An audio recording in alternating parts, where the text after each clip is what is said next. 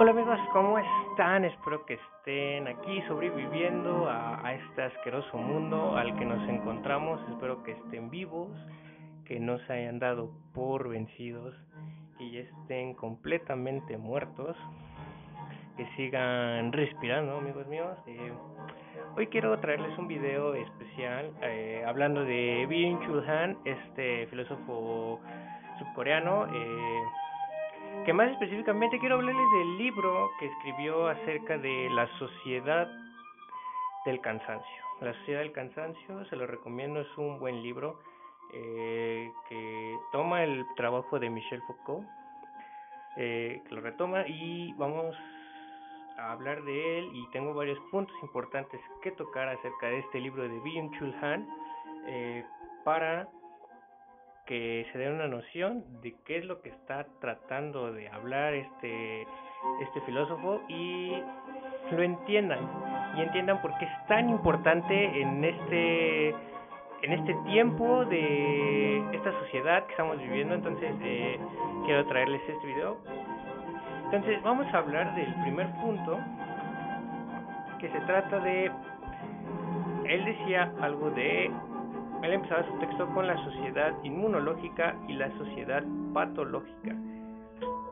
Entonces, vamos a ver qué es lo que se refería con una sociedad inmunológica. Vamos a ver qué es inmunológico.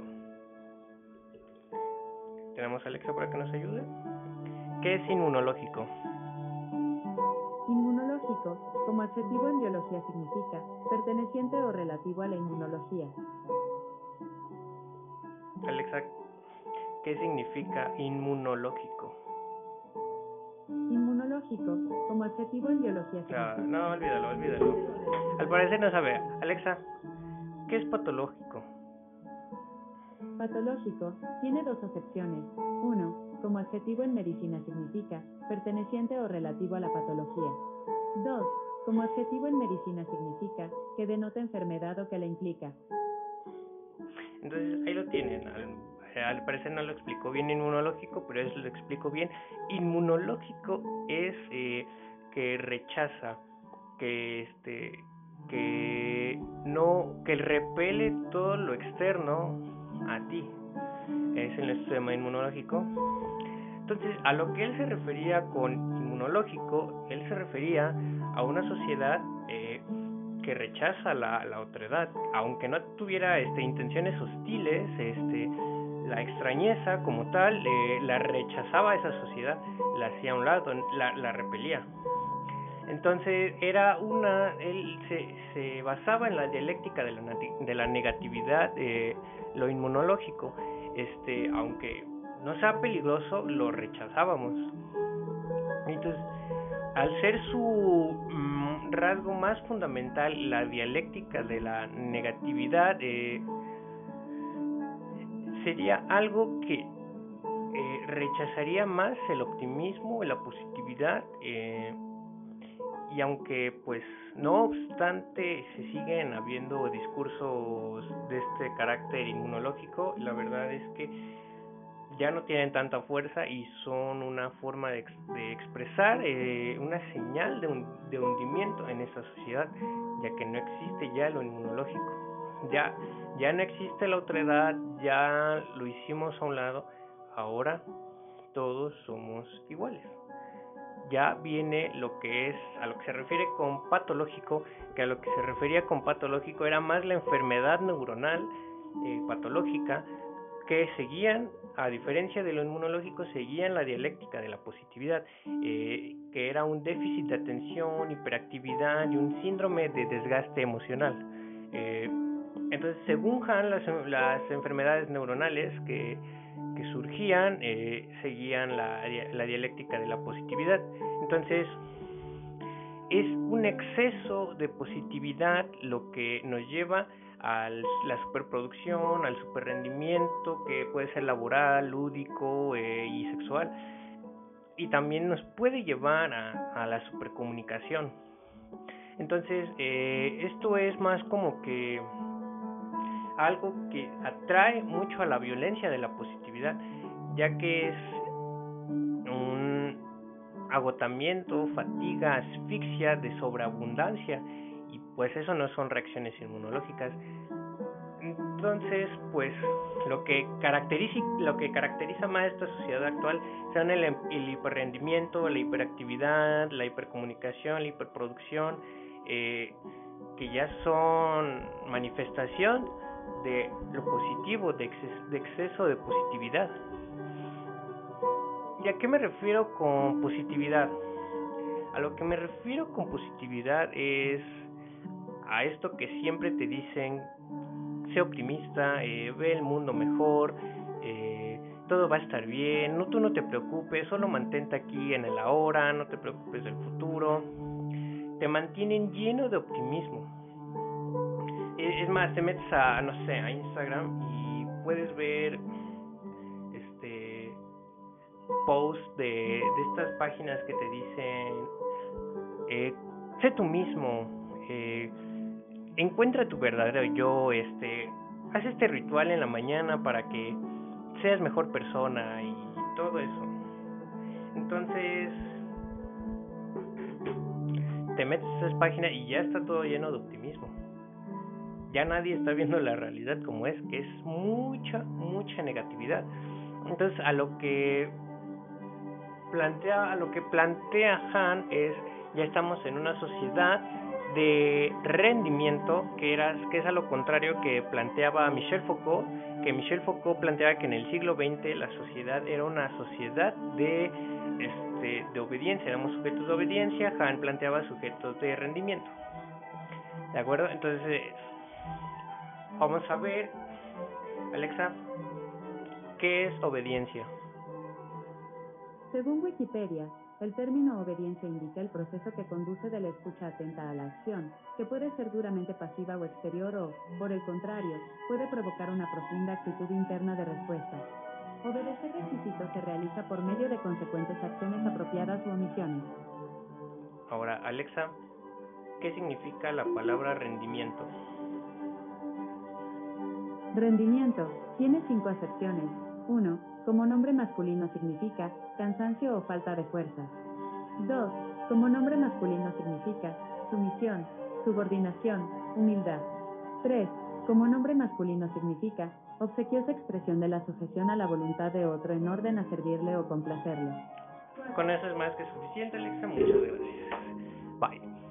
Entonces, eso es a lo que se refería Foucault y a lo que se refería este Han que es más un duelo de palabras entre poder y no poder. Que a lo que se refería eh, Foco era que en la sociedad, en los sujetos de obediencia, se ponían un alto, te decía no puedes hacer ciertas cosas, no puedes hacer esto, eh, sal a la calle con pantalones porque pues no puedes salir a la calle sin pantalones o no puedes hacer ciertas cosas porque están prohibidas por la sociedad, están mal vistas. Eh, era lo que traía a los locos y a los criminales, que los locos eran los que operaban fuera de la moral, eran amorales que operaban fuera de la ley, este, fuera del pensamiento. También eh, los criminales eran los que pues no estaban de acuerdo con esas con esas leyes, con esas esos pensamientos de prohibición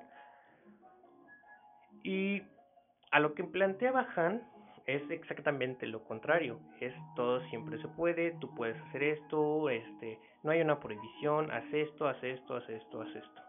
No tienes límite, solo hazlo. Entre más hagas, mejor serás visto ante la sociedad.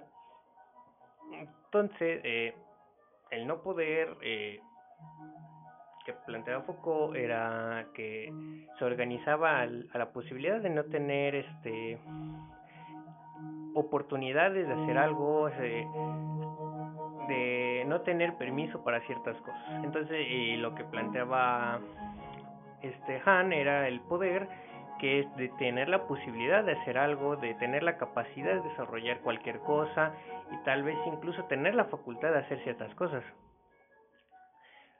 por lo que Han en esto que estamos eh, somos sujetos de rendimientos nos caracteriza nos caracteriza el agotamiento, la fatiga y la asfixia, que son este sobreabundancia de de reacciones patológicas neuronales, que es como una violencia, no es tanto como una enemistad, sino que se, se desarrolla precisamente en sociedades permisivas, pacíficas, por lo que no es tan visible la, la inmunología, eh, porque no es exclusiva, es exhaustiva, entonces no se percibe bien, entonces tú no sabes, porque está lleno de eso, tú no sabes eso, y, eh, y era lo que plantea Han, que cuando nos dicen, haz esto, haz esto, sé ambicioso, ya tienes una casa, compra otra, ya tienes mil pesos, ten diez mil pesos. Al nunca detenerte, al seguir constantemente en un camino para subir escaleras, subir, subir, subir escaleras, y no detenerte hasta que llegabas a la asfixia, al, al a la fatiga, al cansancio, porque ya no podías más, ya te cansabas, estabas en un límite, ya estabas quemado, tu alma, tu cuerpo, tu mente ya estaba quemada, eso era lo que se refería a Han. Y este rechazo a la negatividad crea este crea que hay un estancamiento, no hay un cambio de verdad, ya no hay creatividad, ya no hay algo 100% original, eh, porque eh, lo negativo trae un conflicto y el conflicto trae cambio, trae creatividad y genera este a grandes rasgos pues una evolución humana. Se nos permitía evolucionar con el conflicto. Pero al ya no haber eso hay un estancamiento que ya no nos permite este generar eso. Y al no haber eso todos somos iguales. Si les pongo un ejemplo, al, al conflicto, eh, cuando era lo que decía Mohamed Ali, que les pongo el ejemplo de Muhammad Ali cuando enfrentó a Joe Fraser, que lo enfrentó, él dijo que él prefería enfrentar a personas que estaban a su nivel o un nivel más alto, tener ese conflicto porque lo hacían mejor persona, lo hacían mejor atleta, lo hacían mejor persona, lo hacían más inteligente, lo forzaban a pensar mejor, a pensar más, ser más creativo en el ring. Y era como lo decía mi querido amigo Hegel, que es que la negatividad este, conserva la existencia humana. Era lo que decía Hegel. Entonces quiero llegar a otro punto, quiero llegar a otro punto que dice Han, que es hacer contra pensar.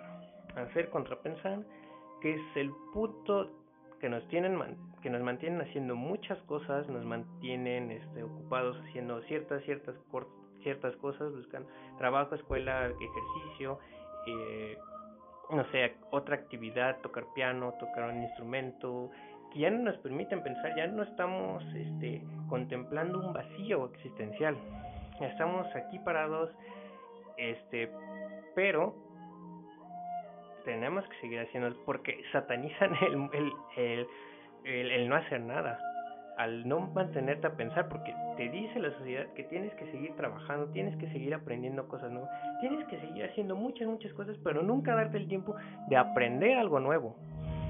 Entonces es una paradoja enorme. ¿Cómo piensas, cómo quieres pensar si estás todo el tiempo ocupado? Entonces, eh, no lo vayan a confundir con nuestro tiempo de recuperación no confundan este el no hacer nada con el tiempo de recuperación porque el tiempo de recuperación es este este descansar tu cuerpo y seguir trabajando y seguir y así y seguir haciendo cosas. Entonces por lo que llegamos a a un momento en el que ya no tenemos un periodo para nosotros y siento que estamos tantos metidos en las noticias, tanta información que recibimos que no tenemos un conocimiento real de las cosas si tú te metes, no sé, al Washington, al Washington Post, eh, te metes aquí al Washington Post, ¿no? Te metes y ahí está.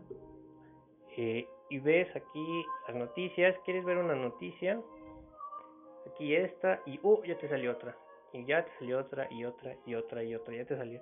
Muchas noticias, muchas noticias. Entonces ya estamos tan saturados de información que ni siquiera sabemos que, que, que, hay tantas cosas conectadas en este mundo globalizado que ya ni siquiera este, vemos este, qué afecta esto, qué afecta al otro. Solo nos quedamos con una noticia y ni siquiera analizamos esa noticia a profundidad. Por lo que llega otro punto que quiero tocar es no permite el aburrimiento. la sociedad del rendimiento al estar constantemente trabajando, trabajando, trabajando, haciendo y haciendo cosas, este, no permites el aburrimiento.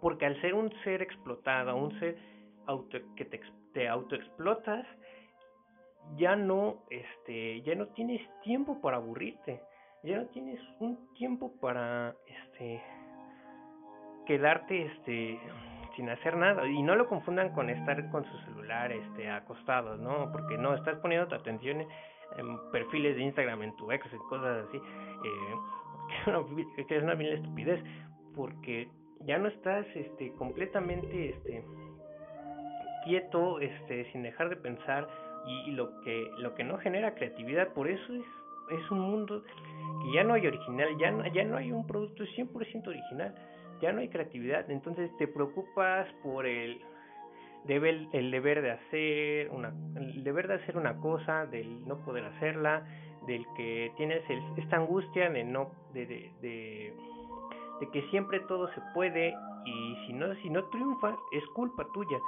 Si, si tú al momento de no lograr algo fracasas o te deprimes fracasas o te deprimes. Te deprimes porque dices, esto no tiene fin, tengo que seguir y seguir cumpliendo estándares de la sociedad, seguir teniendo más y más y más cosas. Entonces te deprimes porque ya es mucho para ti, ya estás quemado. Y o fracasas y dices, eh, ya no puedo más, ya me quemé, ya, ya mi mente y mi cuerpo no pueden más. Entonces pues fracasas y te ven como un fracasado.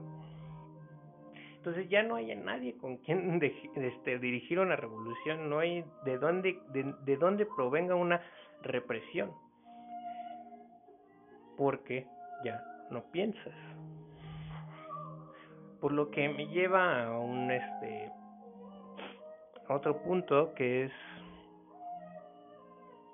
somos eh, lo que consumimos. somos lo que consumimos porque todos somos iguales. Era lo que les decía en un punto anterior. Eres lo que consumes. Este, cuanto más este este iguales seamos eh, eres lo que consumes, entre más este igual seas a la otra persona, es más fácil para que te vendan cosas, para que seas un consumidor empedernido.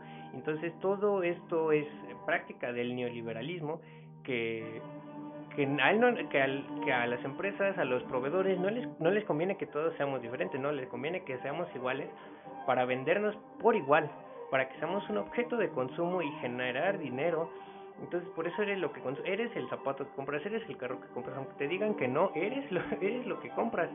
Y es lo que te y es lo que te promete el capitalismo, te, te promete este puras tonterías, puras puras falsas esperanzas, puras este pura magia, puro puro pensamiento este mágico, todo esto, entonces eh, ya, ya no ya no podemos este, ser diferentes ya estamos condenados a hacer todos iguales. Lo único que cambia es el modelo. Si, si no sé, Adidas te vende un tenis rojo, te va a cambiar el, el, el por azul. Entonces somos diferentes en lo comercializable. Ya no somos diferentes en el, en el tipo de personas que somos. Por eso es que las mujeres usan falda, porque el mercado dijo que las mujeres tenían que usar falda, por eso los hombres usan pantalones, porque dijo que los hombres deberíamos usar pantalones, el mercado dijo que el color azul es para hombres, y el mercado dijo que es, el color rosa es para mujeres. Ciertas cosas el mercado te lo impuso y eso es lo que tú eres. Eres un gótico, el mercado te lo impuso, te vendió tantas cosas que eres un gótico, eres este hipster porque el mercado te metió tantas cosas hipster. Entonces, eres un hipster. Solo, solo cambia el objeto comercializable. Por lo que me lleva al, al, al, otro punto que es no sabes cuándo detenerte. Esta sociedad ya no sabe cuándo detenerse, ya no sabe cuál es su suficiente porque está este, satanizado, este, conocerte suficiente ya está satanizado, porque te dicen, no, ¿cómo te vas a dar por vencido? No, ve por más, ve por, ve por este, no te rindas, este, acostúmbrate a la vida es injusta y ve por más, pero no, ya es un punto en el que ya nos quemamos y entramos en depresión, que es, que es un punto en esta sociedad que es un rasgo muy característico de la sociedad del rendimiento, de sujetos de rendimiento, que somos tan estúpidos como una máquina que ya no puede este producir, pero aún así sigue, ya no ya no puede parar. Sigue haciendo y haciendo y haciendo cosas, este creando cosas, eh, sí, inventando cosas, creando cosas, este por lo que solo cuando te dicen eso, te autoexplotas te explotan. las empresas te explotan y ni siquiera a las empresas les importa. Eres carne para cañón, eres la materia prima, ya no les importa. Entonces te explotan con salarios miserables, eh, con oportunidades de empleo falsas, con oportunidad de crecimiento laboral falso. Y la realidad es que ya no hay eso y te autoexplotas tú diciendo, ah, todo va a estar bien, contrato un coach de vida, eh, leo libros de motivación, eh, me echo un podcast de, Diego Dreyfus para alimentarme y seguir adelante y no deprimirme. Y a uno, y un este, y esto del emprendimiento es autoexplotación. Y, y un dato interesante que solo el 20% de los emprendedores tienen un buen sueldo. Solo el 20% tiene buen sueldo. Y ni siquiera un sueldo así como Elon Musk o Jeff Bezos o, estos grandes multimillonarios, ¿no? Es como una clase media alta. Y aún así ellos tuvieron un colchón por si fracasaban. Tenían donde apoyarse. No tenían, este, si fracasaban no se iban a ir a la quiebra, no iban a terminar en la calle, no tenían un colchón para seguir subsistiendo. Entonces,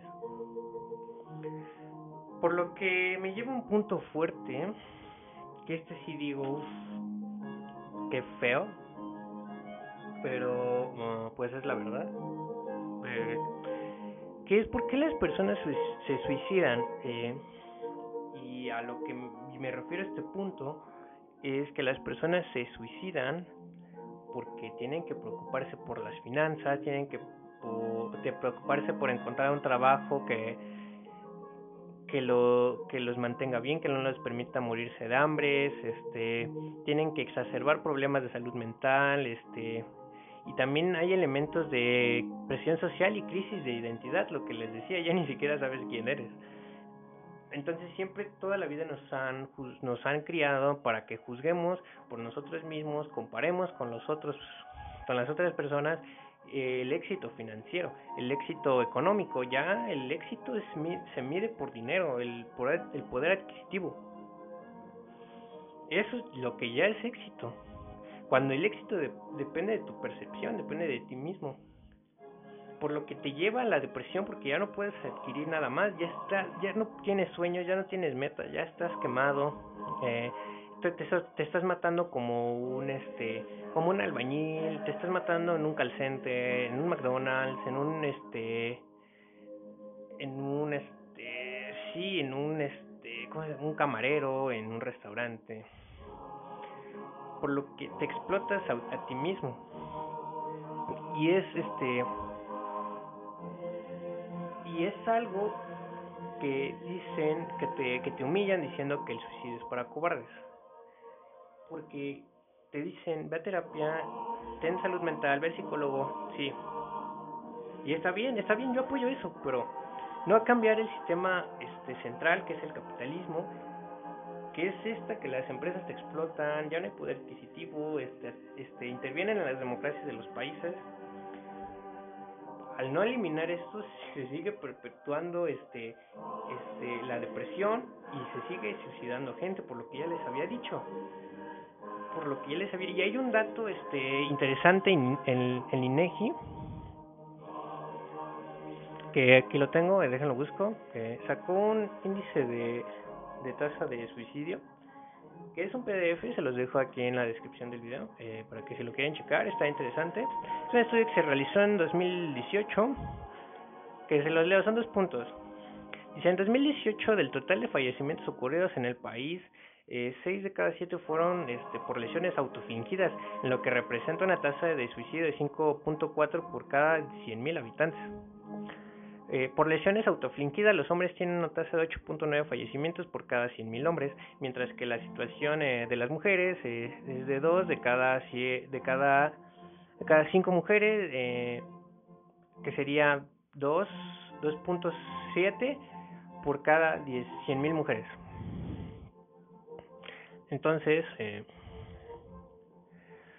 está bien o mal el suicidio, porque ya son, tenemos esa meta de la muerte, pero tú la adelantas por culpa de la sociedad, por culpa de este optimismo, de seguir adelante, de nunca darte por vencido, de, de todo siempre se, siempre se puede. Y si no quieren suicidio, ¿por qué no cambian el sistema? ¿Eh? ¿Por qué no lo cambian? Y eso es lo que me lleva al otro punto, que muchos eh, de mi edad se pueden eh, pueden estar de acuerdo o no, o no, que es la generación depresiva. ¿Por qué somos una generación tan depresiva? Eh, somos una generación depresiva por el rendimiento que causa la depresión.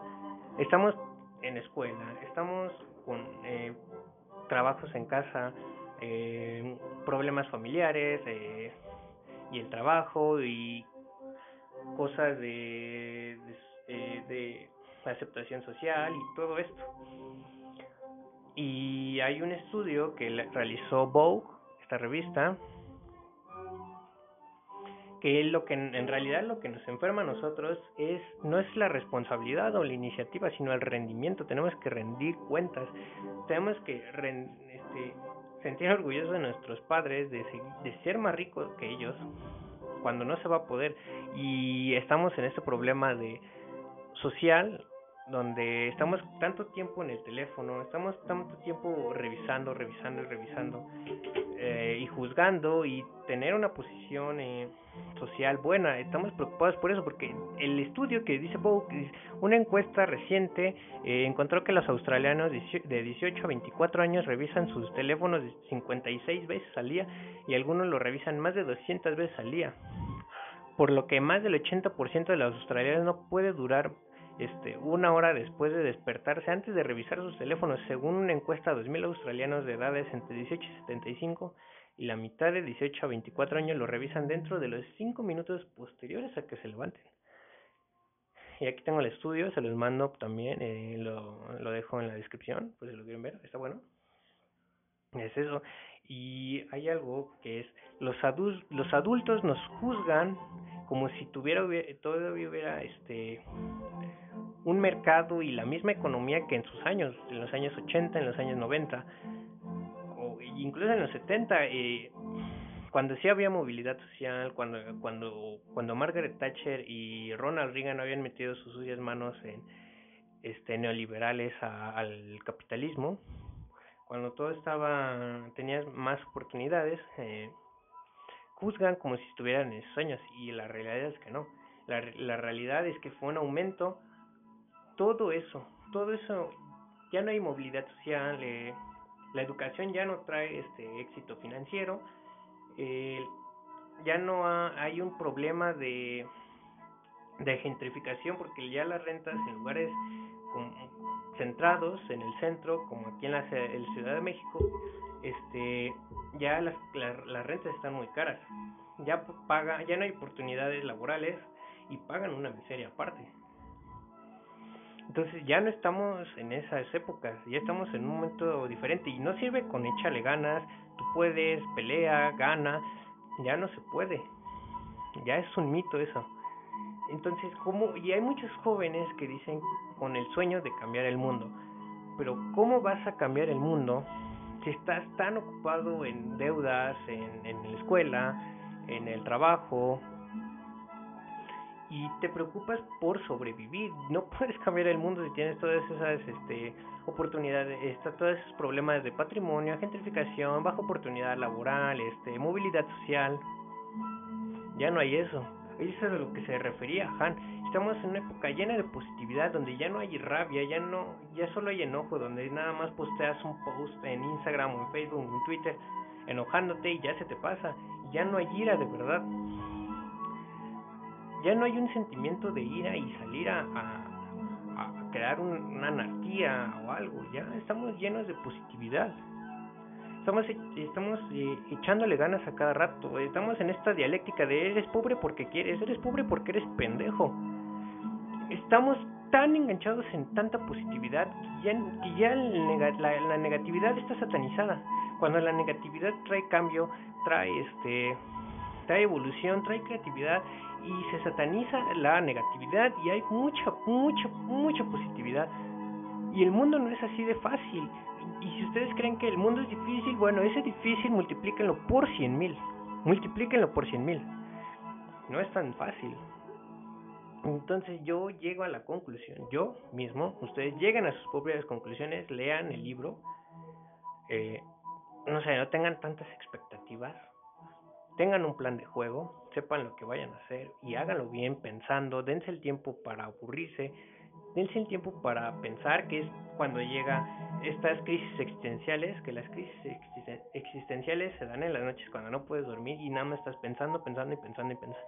Y es bueno, te estás dando el tiempo para pensar.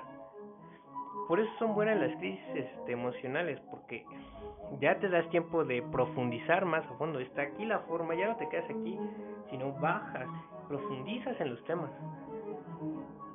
Pero al momento de no leer, no, no estudiar, te quedas con muchas dudas. Si leyeras, estudiaras, saldrías este, más fácil de esas crisis existenciales que a muchos nos perturban y nos dejan con mucha ansiedad, pero en realidad son buenas las crisis existenciales. Te hacen pensar, algo que ya no se puede hoy en día.